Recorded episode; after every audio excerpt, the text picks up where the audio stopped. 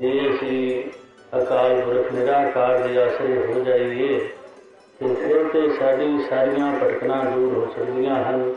ਅਸੀਂ ਇਸ ਲੋਕ ਵਿੱਚ ਵੀ ਸੁਖੀ ਹੋ ਸਕਦੇ ਹਾਂ ਔਰ ਪਰਲੋਕ ਵੀ ਸਾਡਾ ਸੁਹੇਲਾ ਹੋ ਸਕਦਾ ਹੈ। ਦੁਨੀਆ ਵਿੱਚ ਹਰ ਕੋਈ ਆਪਣਾ ਆਸਰਾ ਚਾਹੁੰਦਾ ਹੈ, ਸਹਾਰਾ ਚਾਹੁੰਦਾ ਹੈ। ਹਰ ਕੋਈ ਆਪਣੇ ਅੰਦਰ ਕਮਜ਼ੋਰੀ ਰੱਖਦਾ ਹੈ। ਉਸ ਕਮਜ਼ੋਰੀ ਦੇ ਵਾਸਤੇ ਕੋਈ ਨਾ ਕੋਈ ਐਸਾ ਆਸਰਾ ਹਰ ਕੋਈ ਬਣਾਉਣਾ ਚਾਹੁੰਦਾ ਹੈ। ਕੋਈ ਇਨਸਾਨ ਐਸਾ ਨਹੀਂ ਜਿਹੜਾ ਇਹ ਸਮਝਦਾ ਹੋਵੇ ਕਿ ਮੈਂ ਪੂਰੀ ਤਾਕਤ ਰੱਖਦਾ ਹਾਂ, ਮੈਨੂੰ ਕਿਸੇ ਦੇ ਸਹਾਰੇ ਦੀ ਜ਼ਰੂਰਤ ਨਹੀਂ। ਸਹਾਰਿਆਂ ਤੋਂ ਬਗੈਰ ਸਾਡਾ ਕੰਮ ਨਹੀਂ ਸਰ ਸਕਦਾ। ਲੇਕਿਨ ਸੋਚਣਾ ਇਹ ਹੈ ਕਿ ਸੰਸਾਰ ਦੇ ਕੰਮਾਂ ਵਿੱਚ ਅਸੀਂ ਸਹਾਰੇ ਬਣਾ ਲੈਂਦੇ ਹਾਂ, ਡੂੰਘੀ ਲੈਂਦੇ ਹਾਂ, ਪਰ ਮਾਰਥ ਵਿੱਚ ਅਸੀਂ ਜਿਹੜੇ ਸਹਾਰੇ ਬਣਾਉਂਦੇ ਹਾਂ, ਉਹ ਸਹਾਰੇ ਸਾਨੂੰ ਕਿੱਥੋਂ ਤੱਕ ਪਾਰ ਲਗਾਉਣ ਵਾਲੇ ਹੁੰਦੇ ਹਨ? ਔਰ ਉਹਨਾਂ ਸਹਾਰਿਆਂ ਤੇ ਅਸੀਂ ਕਿੱਥੇ ਤੱਕ ਨਿਰਭਰ ਰਹਿ ਸਕਦੇ ਹਾਂ? ਉਹ ਸਹਾਰੇ ਸਾਨੂੰ ਪਾਰ ਕਰਨ ਵਾਲੇ ਹਨ ਜਾਂ ਡੁੱਬਣ ਵਾਲੇ ਹਨ? ਜਾਂ ਉਹ ਸਹਾਰੇ ਸਹੀ ਸਹਾਰੇ ਹਨ? ਜਾਂ ਕਿ ਉਹ ਐਵੇਂ ਅਸੀਂ ਫਰਜ਼ੀ ਸਹਾਰੇ ਬਣਾਏ ਹੋਏ ਹਨ? ਆਤਮਾ ਸਾਡੀ ਨਿਰਾਕਾਰ ਹੈ, ਇਸ ਨੂੰ ਵੀ ਇੱਕ ਸਹਾਰਾ ਚਾਹੀਦਾ ਹੈ। ਉਹ ਸਹਾਰਾ ਵੀ ਐਸਾ ਨਿਰਾਕਾਰੀ ਚਾਹੀਦਾ ਹੈ। ਆਕਾਰ ਵਾਲੇ ਸਹਾਰੇ ਇੱਥੇ ਹੀ ਰਹਿ ਜਾਂਦੇ ਹਨ। ਆਕਾਰ ਜਿਹੜਾ ਇਸ ਆਤਮਾ ਨਾਲ ਬਣਿਆ, ਔਰ ਆਤਮਾ ਦੇ ਨਾਲ ਆਇਆ ਇਸ ਸੰਸਾਰ ਦੇ, ਇਹ ਆਕਾਰ ਇੱਥੇ ਹੀ ਟੁੱਟ ਜਾਂਦਾ ਹੈ। ਇਹ ਜਿਤਨਾ ਸਰੀਰ ਅਸੀਂ ਧਾਰਨ ਕਰਦੇ ਹਾਂ, ਅਸੀਂ ਸਰੀਰ ਇੱਥੇ ਛੋੜ ਜਾਂਦੇ ਹਾਂ। ਆਤਮਾ ਫਿਰ ਇਕੱਲੀ ਦੀ ਇਕੱਲੀ ਰਹਿੰਦੀ ਹੈ। ਜੇ ਅਸੀਂ ਸਰੀਰਕ ਸਹਾਰੇ ਜਾਂ ਠੋਸ ਸਹਾਰੇ ਨਾਲ ਲਵਾਂਗੇ, ਉਹ ਵੀ ਸਾਨੂੰ ਛੋੜ ਜਾਣਗੇ। ਉਹ ਸਾਡਾ ਸਦੀਵੀ ਸਹਾਰਾ ਨਹੀਂ ਬਣ ਸਕਦੇ। ਜਿਹੜੀਆਂ ਵੀ ਚੀਜ਼ਾਂ ਹਨ, ਜਿਹੜੇ ਆਕਾਰ ਵਿੱਚ ਹਨ, ਕਿਸੇ ਸ਼ਕਲ ਸ਼ੇਪ ਵਿੱਚ ਹਨ, ਉਹ ਇਸ ਆਤਮਾ ਦਾ ਸਹਾਰਾ ਨਹੀਂ ਬਣ ਸਕਦੀਆਂ। ਇਸ ਆਤਮਾ ਦਾ ਸਹਾਰਾ ਕੇਵਲ ਨਿਰਾਕਾਰ ਸ਼ਕਤੀ ਹੀ ਬਣ ਸਕਦੀ ਹੈ ਜਿਸ ਨੂੰ ਅਸੀਂ ਅਕਾਲ ਪੁਰਖ ਵੀ ਆਖਦੇ ਹਾਂ, ਵਾਹਿਗੁਰੂ ਵੀ ਕਹਿੰਦੇ ਹਾਂ, ਖੁਦਾ ਵੀ ਕਹਿੰਦੇ ਹਾਂ, ਗਾਡ ਵੀ ਕਹਿੰਦੇ ਹਾਂ। ਦੁਨੀਆ ਅੱਜ ਦਿਸ਼ਟਮਾਨ ਚੀਜ਼ਾਂ, ਆਕਾਰ ਵਾਲੀਆਂ ਚੀਜ਼ਾਂ ਨੂੰ ਹੀ ਆਪਣਾ ਸਹਾਰਾ ਮੰਨੀ ਬੈਠੀ ਹੈ। ਕੋਈ ਕਹਿੰਦਾ ਹੈ ਕਿ ਦੁਨੀਆ ਦੀ ਜਿਹੜੀ ਕੁਦਰਤ ਹੈ, ਇਹ ਮੇਰਾ ਸਹਾਰਾ ਹੈ।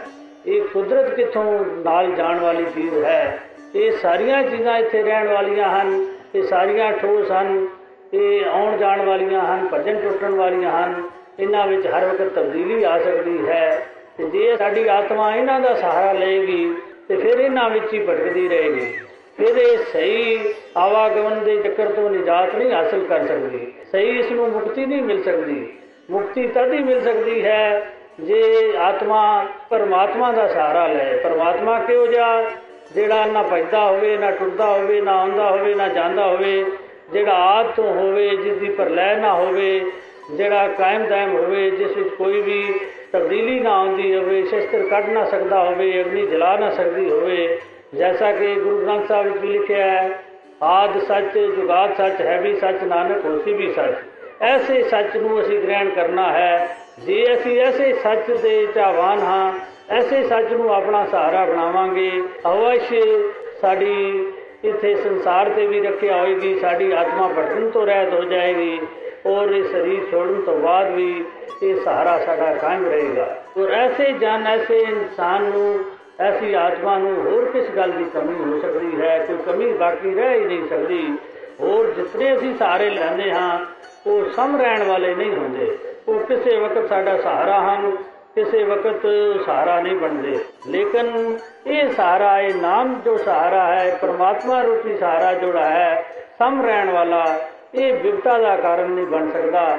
ਇਹ ਸਹਾਰਾ ਐਸਾ ਹੈ ਜੋ ਇੱਕ ਵਾਰੀ ਕਾਇਮ ਹੋਇਆ ਤੇ ਕਾਇਮ ਹੀ ਸਹਾਰਾ ਰਹਿੰਦਾ ਹੈ। ਇਹ ਸਹਾਰਾ ਕਦੀ ਟੁੱਟਣ ਵਾਲਾ ਨਹੀਂ, ਇਹ ਕਿਧਰੇ ਜਾਣ ਵਾਲਾ ਨਹੀਂ, ਇਹ ਸਮ ਰਹਿਣ ਵਾਲਾ ਹੈ। ਸਮ ਕਹਿੰਦੇ ਹਨ, ਜੋ ਇੱਕ ਸਾਰ ਚੀਜ਼ ਰਹਿੰਦੀ ਹੋਵੇ, ਜਿਸ ਵਿੱਚ ਕਦੀ ਤਬਦੀਲੀ ਨਾ ਆਉਂਦੀ ਹੋਵੇ, ਦੁਨੀਆ ਦੀ ਹਰ ਤਾਕਤ ਵਿੱਚ ਤਬਦੀਲੀ ਆ ਜਾਂਦੀ ਹੈ। ਇੱਕ ਪਾਰ ਬ੍ਰਹਮ ਪਰਮਾਤਮਾ ਨਿਰਾਕਾਰ ਵਿੱਚ ਕੋਈ ਤਬਦੀਲੀ ਨਹੀਂ ਆਇਆ ਕਰਦੀ। ਜੋ ਸਹਿ ਸੁਭਾ ਹੋ ਜਾਂਦਾ ਹੈ, ਤਾਤਾਰ ਉਹਨਾਂ ਨੂੰ ਵੱਧ ਤੋਂ ਵੱਧ ਤਨ ਦੌਲਤ ਦੇ ਦਿੰਦਾ ਹੈ ਤੇ ਤਦ ਵੀ ਉਹ ਖੁਸ਼ੀ ਮਹਿਸੂਸ ਕਰਦੇ ਹਨ। ਜੇ ਕੋਈ ਧਨ ਦੌਲਤ ਚਲਾ ਜਾਂਦਾ ਹੈ, ਤਦ ਵੀ ਖੁਸ਼ੀ ਮਹਿਸੂਸ ਕਰਦੇ ਹਨ। ਇਸ ਵਿੱਚ ਵੀ ਕੋਈ ਕੋਈ ਨਾ ਕੁਝ ਮੇਰੇ ਵਾਸਤੇ ਬਿਹਤਰੀ ਸੋਚੀ ਹੋਏਗੀ। ਤੇਰਾ ਬਾਣਾ ਮਿੱਠਾ ਲਾਗੇ, ਨਾਮ ਪਦਾਰਥ ਨਾਨਕ ਮੰਗੇ। ਇਸੇ ਮਹਾਨ ਵਾਕ ਅਨਸਾਰ ਉਹਨਾਂ ਜੀਵਨ ਆਪਣਾ ਢਾਲਿਆ ਹੁੰਦਾ ਹੈ। ਸਤਿਗੁਰੂ ਵੀ ਇਸ ਪਰਮਾਤਮਾ ਦਾ ਰੂਪ ਹੋਇਆ ਕਰਦਾ ਹੈ, ਕੋਈ ਵੱਖਰਾ ਰੂਪ ਨਹੀਂ। ਇਸ ਦਾ ਕਿਹਾ ਹੋਇਆ ਹੀ ਇਸ ਦਾ ਹਰੀ ਦੀ ਦਰਗਾਹ ਵਿੱਚ ਚੱਲਿਆ ਕਰਦਾ ਹੈ ਜਿਸ ਨੂੰ ਗੁਰੂ ਛੋੜ ਦਿੰਦਾ ਹੈ ਉਸ ਨੂੰ ਇਹ ਨਿਰਾਕਾਰ ਬੰਧਨ ਵਿੱਚ ਨਹੀਂ ਪਾਉਂਦਾ, ਕਿਉਂਕਿ ਗੁਰੂ ਔਰ ਨਿਰਾਕਾਰ ਕੋਈ ਦੋ ਸ਼ਕਤੀਆਂ ਨਹੀਂ ਹੋਇਆ ਕਰਦੀਆਂ, ਇੱਕੋ ਹੀ ਸ਼ਕਤੀ ਹੋਇਆ ਕਰਦੀ ਹੈ। ਇਹ ਇੱਕ ਜ਼ਰੀਆ ਹੁੰਦਾ ਹੈ, ਜਿਸ ਤਰ੍ਹਾਂ ਕਾਨੂੰਨ ਔਰ ਕਾਨੂੰਨ ਤੇ ਚਲਾਉਣ ਵਾਲੇ ਜੋ ਹੁੰਦੇ ਹਨ, ਉਹ ਇੱਕ ਹੀ ਹੋਇਆ ਕਰਦੇ ਹਨ। ਕਾਨੂੰਨ ਖੁਦ ਬਖੁਦ ਨਾ ਕਿਸੇ ਨੂੰ ਬੰਧਨ ਵਿੱਚ ਪਾਉਂਦਾ ਹੈ, ਨਾ ਕਿਸੇ ਨੂੰ ਛੋੜਦਾ ਹੈ। ਲੇਕਿਨ ਉਹਨਾਂ ਨੂੰ ਚਲਾਉਣ ਵਾਲੇ ਕਾਨੂੰਨ ਦੇ ਜੇ ਮੁਹਾਫਜ਼ ਜਿਹੜੇ ਹੁੰਦੇ ਹਨ, ਉਹ ਸਹੀ ਮੈਨੇ ਵਿੱਚ ਕਾਨੂੰਨ ਦੀ ਸਾਰ ਦੱਸਦੇ ਹਨ, ਕਾਨੂੰਨ ਤੇ ਚਲਾਉਂਦੇ ਹਨ, ਉਹ ਕਾਨੂੰਨ ਦਾ ਪਤਾ ਲੱਗਦਾ ਹੈ। ਇਸੇ ਤਰ੍ਹਾਂ ਇਸ ਦਾਤਾਰ ਪਰਮਾਤਮਾ ਨਿਰਾਕਾਰ ਦੇ ਨਾਲ ਜੋੜਨ ਵਾਲਾ ਸਤਿਗੁਰੂ ਜਿਸ ਵੇਲੇ ਮਿਲਦਾ ਹੈ, ਸਤਿਗੁਰੂ ਗਿਆਨ ਦਿੰਦਾ ਹੈ ਤੇ ਇਸ ਨੂੰ ਹਰੀ ਦੀ ਦਰਗਾਹ ਵਿੱਚ ਕੋਈ ਪਰੇਸ਼ਾਨੀ ਨਹੀਂ ਹੁੰਦੀ, ਕੋਈ ਇਸ ਕੋਲੋਂ ਪੁੱਛਿਆ ਨਹੀਂ ਜਾਂਦਾ, ਕੋਈ ਇਸ ਵਾਸਤੇ ਭਟਕਣ ਬਾਕੀ ਨਹੀਂ ਰਹਿੰਦੀ। ਇਹ ਆਵਾਗਮਨ ਦੇ ਚੱਕਰ ਚੋਂ ਵੱਜ ਜਾਂਦਾ ਹੈ, ਇਹ ਆਰਾਮ ਨਾਲ ਸਹਿਜ ਹੀ, ਇਹ ਇੱਥੇ ਵੀ ਸਹਿਜ ਹੀ ਰਹਿੰਦਾ ਹੈ ਔਰ ਇਸ ਸਰੀਰ ਤੋਂ ਬਾਅਦ ਵੀ ਇਸ ਦੀ ਸਹਿਜ ਅਵਸਥਾ ਰਹਿੰਦੀ ਹੈ। ਜਿਸ ਨੂੰ ਸਚਾਈ ਮਿਲ ਜਾਏ, ਉਹ ਕਦੀ ਵੀ ਦੂਸਰੇ ਵੱਲ ਨਜ਼ਰ ਨਹੀਂ ਜੁੜਾਉਂਦਾ। ਜਿਸ ਨੂੰ ਸਚਾਈ ਨਹੀਂ ਮਿਲਦੀ, ਉਹ ਹਰ ਝੂਠ ਨੂੰ ਹੀ ਸੱਚਾ ਸਮਝਦਾ ਹੈ। ਹਰ ਬਨਾਵਟ ਵਾਸਤੇ ਵੀ ਉਸ ਨੂੰ ਇਹ ਮਹਿਸੂਸ ਹੁੰਦਾ ਹੈ ਕਿ ਸ਼ਾਇਦ ਉੱਥੇ ਸੱਚੀ ਕੋਈ ਗੱਲ ਹੋਵੇ, ਲੇਕਿਨ ਜਿਸ ਨੂੰ ਸਚਾਈ ਮਿਲ ਜਾਂਦੀ ਹੈ, ਉਹ ਕਦੀ ਵੀ ਦੌੜਿਆ ਨਹੀਂ ਕਰਦਾ ਉਸ ਦੀ ਉਹ ਭੁੱਖ ਦੂਰ ਹੋ ਜਾਂਦੀ ਹੈ। ਇਸ ਨੂੰ ਜੋ ਪ੍ਰਾਪਤ ਕਰ ਲੈਂਦਾ ਹੈ ਉਸ ਦੇ ਵਾਸਤੇ ਇਹ ਸਭ ਹੀ ਸੁਖ ਹੁੰਦਾ ਹੈ ਔਰ ਸਭ ਹੀ ਸ਼ਾਂਤੀ ਉਸ ਨੂੰ ਪ੍ਰਾਪਤ ਹੁੰਦੀ ਹੈ। ਲੇਕਿਨ ਜਿਹੜਾ ਇਸ ਮਹਾਨ ਤਾਕਤ ਨੂੰ ਆਪਣੇ ਵਸ ਵਿੱਚ ਕਰ ਲੈਂਦਾ ਹੈ, ਇਸ ਪਾਰਬ੍ਰਹਮ ਪਰਮਾਤਮਾ ਦਾ ਜਿਹੜਾ ਹੋ ਜਾਂਦਾ ਹੈ ਉਹ ਕਿਸੇ ਵੀ ਸੰਸਾਰਿਕ ਤਾਕਤ ਤੋਂ ਡਰਿਆ ਨਹੀਂ ਕਰਦਾ, ਔਰ ਉਸ ਦੇ ਅੰਦਰ ਕੋਈ ਘਬਰਾਹਟ ਨਹੀਂ ਆਇਆ ਕਰਦੀ। ਜਿਹੜੇ ਮਹਾਪੁਰਸ਼ ਹੁੰਦੇ ਹਨ, ਉਹ ਇਸ ਪਾਰਬ੍ਰਹਮ ਪਰਮਾਤਮਾ ਦੇ ਉਪਾਸ਼ਕ ਹੋਇਆ ਕਰਦੇ ਹਨ। ਤੇ ਜਿਹੜੇ ਇਸ ਅਕਾਲ ਪੁਰਖ ਨਿਰਾਕਾਰ ਦੇ ਉਪਾਸ਼ਕ ਹਨ, ਇਸ ਵਿੱਚ ਕੋਈ ਨਾ ਤਬਦੀਲੀ ਆਉਂਦੀ ਹੈ, ਨਾ ਕਿਤੇ ਆਉਂਦਾ ਹੈ, ਨਾ ਜਾਂਦਾ ਹੈ। ਹਰ ਵਕਤ ਕਾਇਮ ਦਾਇਮ ਤੋ ਇਸ ਦਾ ਉਪਾਸ਼ਕ ਜਿਹੜਾ ਹੈ, ਉਹ ਕਿਸੇ ਸੰਸਾਰ ਦੀ ਹੋਰ ਕਿਸੇ ਵਲਗਣ ਵਿੱਚ ਨਹੀਂ ਹੁੰਦਾ। ਉਹ ਹਮੇਸ਼ਾ ਹੀ ਆਜ਼ਾਦ ਹੈ, ਹਮੇਸ਼ਾ ਹੀ ਉਸ ਨੂੰ ਸੁੱਖ ਹੀ ਸੁੱਖ ਹੈ, ਕਿਸੇ ਕਿਸਮ ਦੀ ਚਿੰਤਾ ਉਸ ਦੀ ਬਾਕੀ ਨਹੀਂ ਰਹਿੰਦੀ। ਉਹ ਸਮਝ ਚੁੱਕੇ ਹੁੰਦੇ ਹਨ ਕਿ ਜਿਸ ਦਾ ਸਭ ਕੁਝ ਹੈ, ਉਹ ਅਸੀਂ ਉਸ ਦਾ ਹੀ ਸਮਝਦੇ ਹਾਂ ਤੇ ਉਸ ਨੂੰ ਸੁੱਖ ਹੀ ਸੁੱਖ ਹੁੰਦਾ ਹੈ। ਜੋ ਆਪਣੀ ਇਸ ਦੁਨਿਆਵੀ ਚੀਜ਼ਾਂ ਨੂੰ ਆਪਣਾ ਨਹੀਂ ਮੰਨਦੇ, ਇਹ ਦਾਤਾਰ ਦੀਆਂ ਦਿੱਤੀਆਂ ਹੋਈਆਂ ਦਾਤਾਂ ਮੰਨਦੇ ਹਨ, ਉਹਨਾਂ ਨੂੰ ਕੋਈ ਦੁੱਖ ਬਾਕੀ ਨਹੀਂ ਰਹਿੰਦਾ, ਕਿਉਂਕਿ ਉਹ ਸਭ ਕੁਝ ਅਰਪਣ ਕਰ ਲੈਂਦੇ ਹਨ। ਫਿਰ ਉਹ ਕਦੀ ਵੀ ਉਹਨਾਂ ਨੂੰ ਚਿੰਤਾ ਨਹੀਂ ਹੁੰਦੀ ਕਿ ਕੋਈ ਸਾਡੇ ਕੋਲ ਪੁੱਛੇਗਾ, ਕੋਈ ਸਾਡੇ ਤੇ ਬੇਤਬਾਰੀ ਕਰੇਗਾ ਜਾਂ ਸਾਨੂੰ ਸਮਝੇਗਾ ਕਿ ਤੂੰ ਦਾਤਾ ਜਿਹੜੀਆਂ ਹਨ, ਇਹਨਾਂ ਦਾ ਤੂੰ ਮਾਲਕ ਕਿਉਂ ਬਣਿਆ ਹੋਇਆ ਹੈ ਜਾਂ ਇਹਨਾਂ ਨੂੰ ਤੂੰ ਕਿਉਂ ਭੋਗ ਰਿਹਾ ਹੈ, ਕਿਉਂ ਇਸਤੇਮਾਲ ਕਰ ਰਿਹਾ ਹੈ?